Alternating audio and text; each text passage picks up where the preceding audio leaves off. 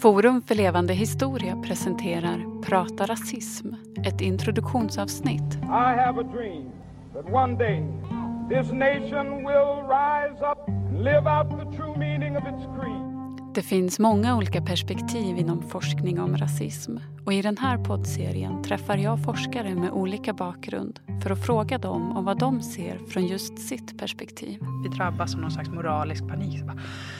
Ja, nazister på skolan, vad ska vi göra? Vi måste ju göra någonting. Jag har ett projekt som heter Fördomsfullhet och frivilliga och då frågar folk mig så här, finns det frivilliga? Och säger jag lycka till, i alla fall vad gäller fördomsfullhet. Då blir det som att vi alla är rasister. Ja, men som jag använder begreppet rasism så är det någonting strukturellt. I det här avsnittet försöker vi ge en överblick över några av perspektiven inom forskning om rasism. Till vår hjälp har vi statsvetaren Anders Hellström. Jag tänker att vi ska prata väldigt mycket om olika slags rasismer. Så istället för att prata om rasismen så pratar vi om rasismerna. Enligt Anders så borde vi inte prata om en sorts rasism utan flera. Rasismbegreppet, eh, om man inte definierar det ordentligt så kan det riskera att bli totalt urvattnat och analytiskt eh, verkningslöst. Alltså man kan inte använda det som en analytisk kategori. Så någon slags eh, definition av det behöver man. Okay. Vi svänger förbi kaffemaskiner på Malmö högskola där Anders Hellström forskar och undervisar. Nu kan du välja till exempel espresso. Han ska berätta om hur han har försökt få ordning på begreppet rasism i en rapport som heter Rasist, inte jag. Heter Rasist, inte jag. Om rasismer, en begreppsinventering. Vi häller upp varsin kopp kaffe och sätter oss med Anders rapport. I den har han tagit fram fem olika definitioner av rasism.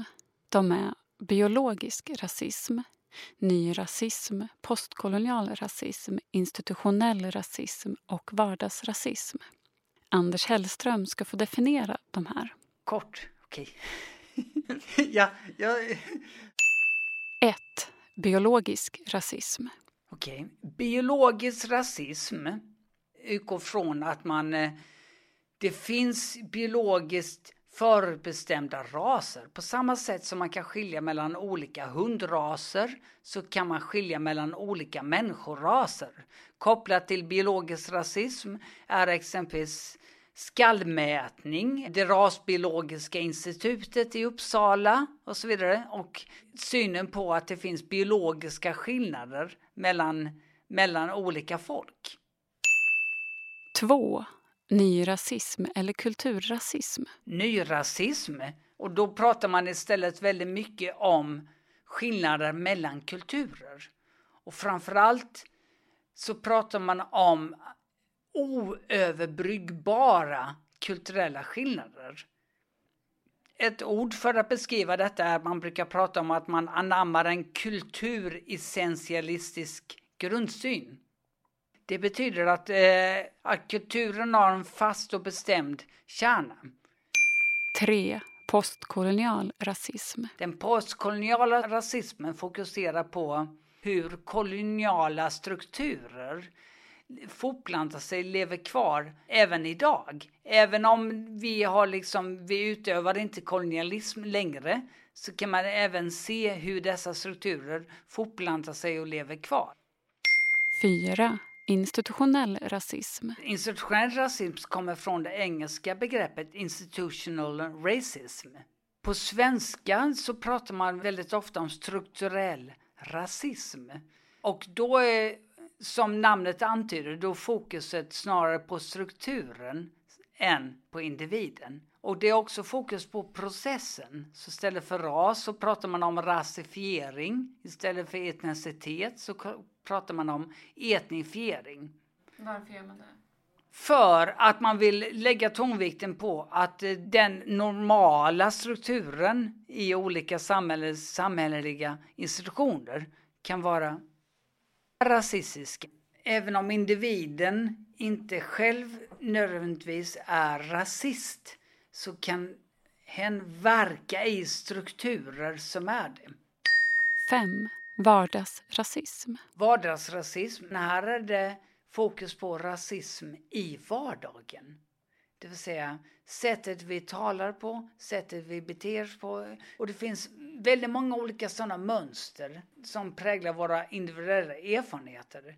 Genom att koppla samman individuella erfarenheter med makrostrukturella kategorier så kan man se mönster att det finns faktiskt den här rasismen genomsyrar allas vår vardag. Någonting som faktiskt förekommer varje dag för alla människor. I den här poddens övriga avsnitt så pratar fem andra forskare om sin syn på rasism.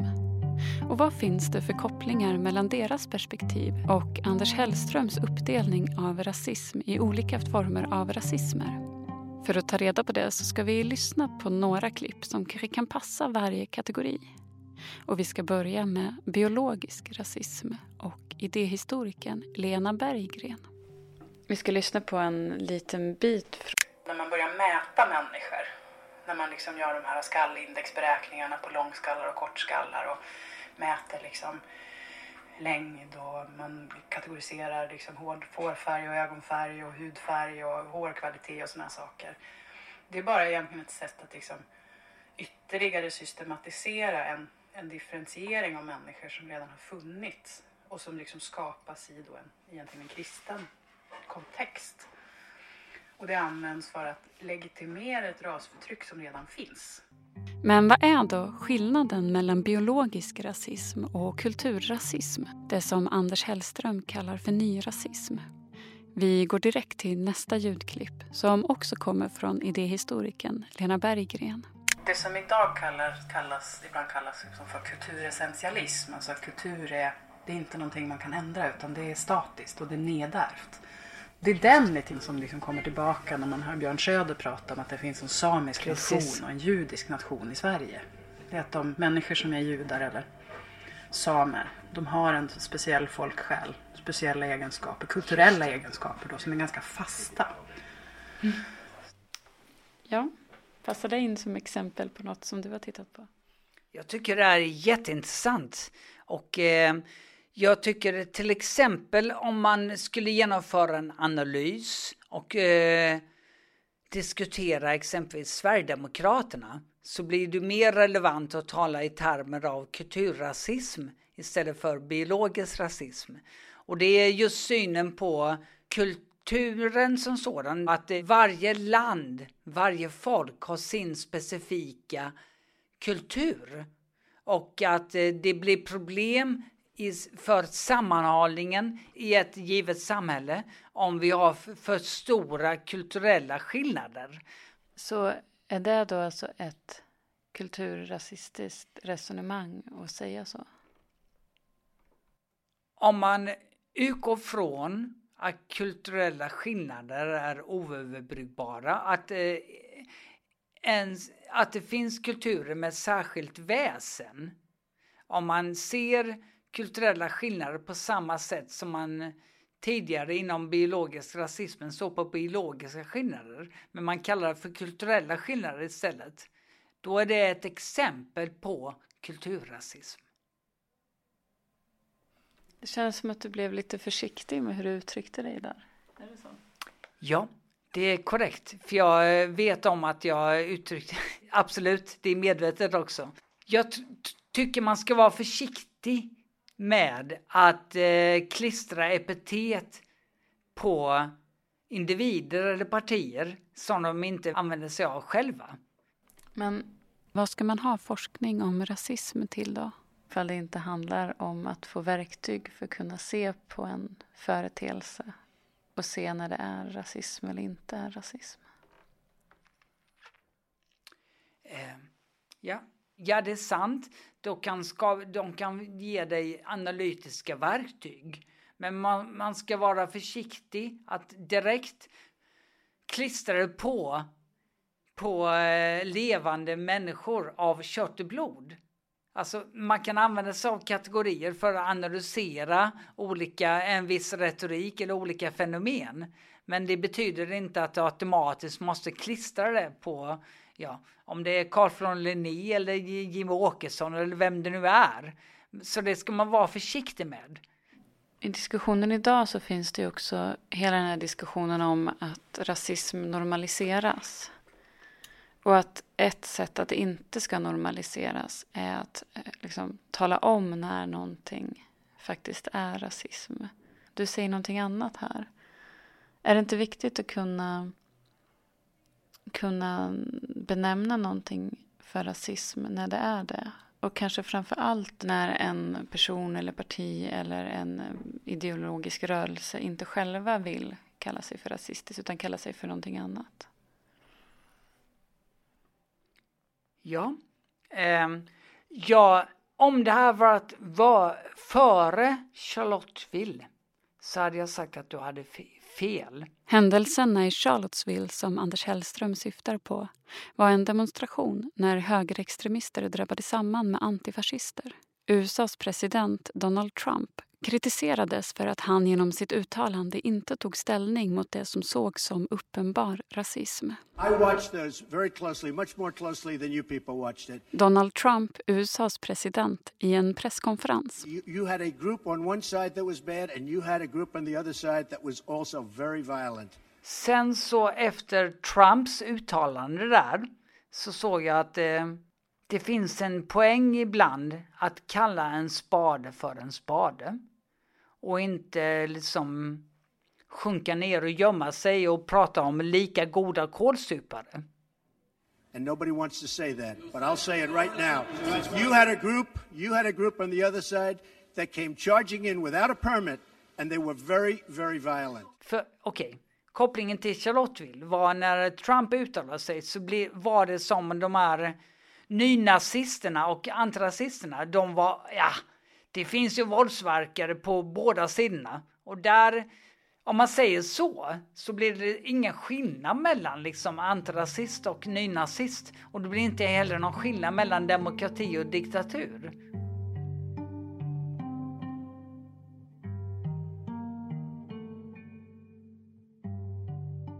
Nästa definition, postkolonial rasism. Och vi lyssnar på ett klipp med kulturgeografen Mekkonen Tesfahunei. Vi kan prata om rasism från 1400-1500-talet och framåt. Just för att aldrig tidigare har man systematiserat och systematiskt pratat om raser, försökt studera det, eh, rationaliserade detta och försökt vetenskapliggöra detta. Det är först med framförallt slaverin. Eh, stämmer det in i det tankesättet som du pratar om när det kommer till postkolonial rasism? Ja, det gör det ju. Eh, vad jag skriver bland annat om när jag diskuterar postkolonial rasism så kan det kritiseras för att vara både för brett och för smalt. För smalt för att det liksom ensidigt fokuserar på de kol koloniala erfarenheterna. På samma sätt som det är problematiskt att diskutera rasism bara kopplat till förintelsen. Eller man kan diskutera rasism är ju bara hudfärgsrasism och så vidare. Men om man ensidigt fokuserar på kolonialismen så riskerar man att bortse från många andra slags förtryck som också kan kopplas till rasismbegreppet. Enligt Anders så kan det postkoloniala perspektivet innefatta antingen för lite eller för mycket. Det är varför det kan vara för smalt och varför det kan vara för brett samtidigt är ju perspektivet uppmuntrar att se interaktionsmönster mellan kön, klass, ras, nation och eh, om man tar in alldeles för många potentiella eh, diskrimineringsgrunder så riskerar man att eh, få sin analys av rasism, att den blir lite urvattnad.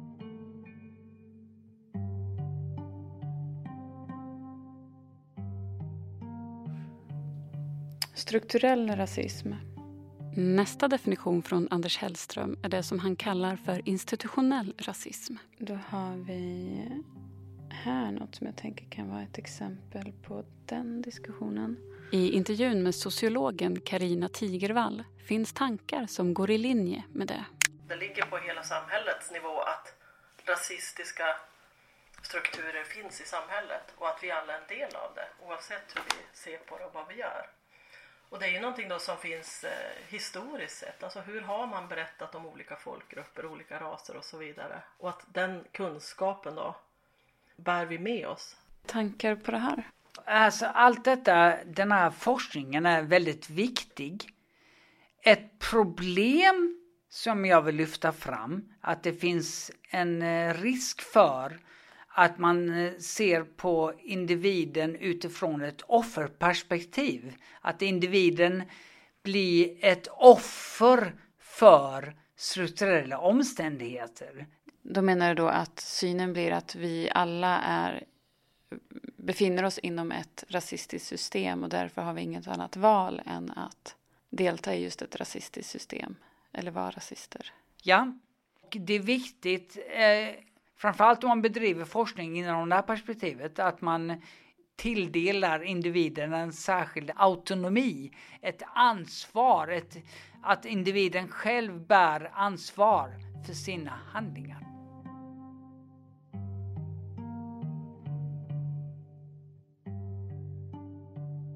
Sista definitionen, vardagsrasism. Även det talar Karina Tigervall om i sin forskning. Vi lyssnar. Vad vet man om vardagsrasism i Sverige? Man vet eh, relativt mycket. Det finns väldigt många berättelser om det av personer som har blivit utsatta. Sen så finns det också ett ganska starkt motstånd från majoriteten som inte riktigt vill kännas vid att det här är någonting som finns. Men hur vet man att någonting är vardagsrasism och inte annan diskriminering? Ja, det är, det är ju liksom en av de här kritiska frågorna som man får.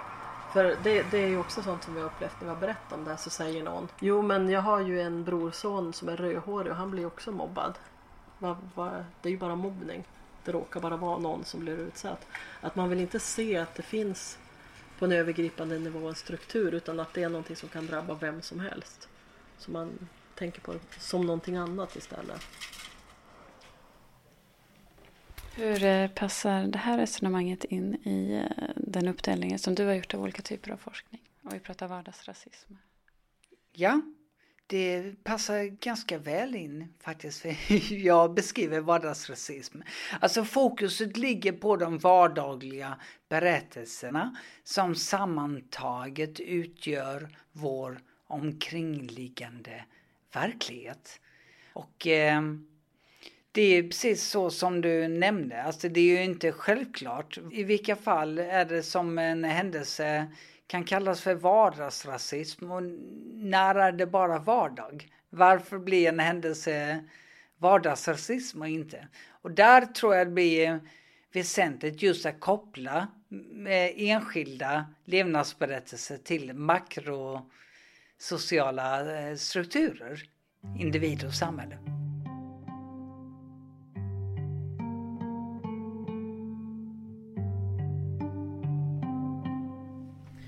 Och eh, hur lyder din egen definition av rasism då? Den definition som du använder? vänta lite nu. Vänta. Du kan ju inte bara ställa det. Ja. Ska jag bara snabbt komma med ett svar på det? Uh, ja, okej. Okay. Uh, jag tycker det sker, om man kollar runt i vår värld så sker det massa obehagligheter, eländigheter. Folk beter sig kan göra väldigt elaka saker mot varandra. Men för att vi ska kunna kalla det för rasism så måste vi kalla dessa händelser på en mikronivå, koppla det till vad som sker i, på en makronivå. För att det ska bli relevant att kalla det för rasism eller inte. Och vad som är rasism ser olika ut i olika miljöer. Det vill säga, det som vi kallar för rasism här i Sverige är inte nödvändigtvis samma sak som det man kallar för rasism i USA, i amerikanska södern. Så det ser väldigt olika ut. Men eh, om jag själv skulle skriva en egen studie eh, då får jag följa min egen uppmaning att man ska faktiskt definiera rasism. Och då är det just kopplingen mellan att det måste finnas en koppling mellan mikro och makro. Så Anders Hellströms egen definition skulle ta hänsyn till både individnivån och samhällsnivån. Med den definitionen av rasism så lämnar vi Anders Hellström och Malmö högskola. Det verkar inte finnas en definition av rasism som alla forskare kan vara överens om. Och I den här seriens andra avsnitt så djupdyker vi i några av de övriga vetenskapliga perspektiven på rasism som du har fått höra lite om i det här avsnittet. Om du vill fördjupa dig i de olika definitioner som Anders Hellström pratat om så finns rapporten som han skrivit på samma ämne. Den heter Rasist, inte jag och finns att ladda ner på www.levandehistoria.se. Prata rasism är en poddserie från Forum för levande historia. Du hittar alla de övriga delarna i serien på Forum för levande historias hemsida eller där poddar finns. Jag heter Amanda Glans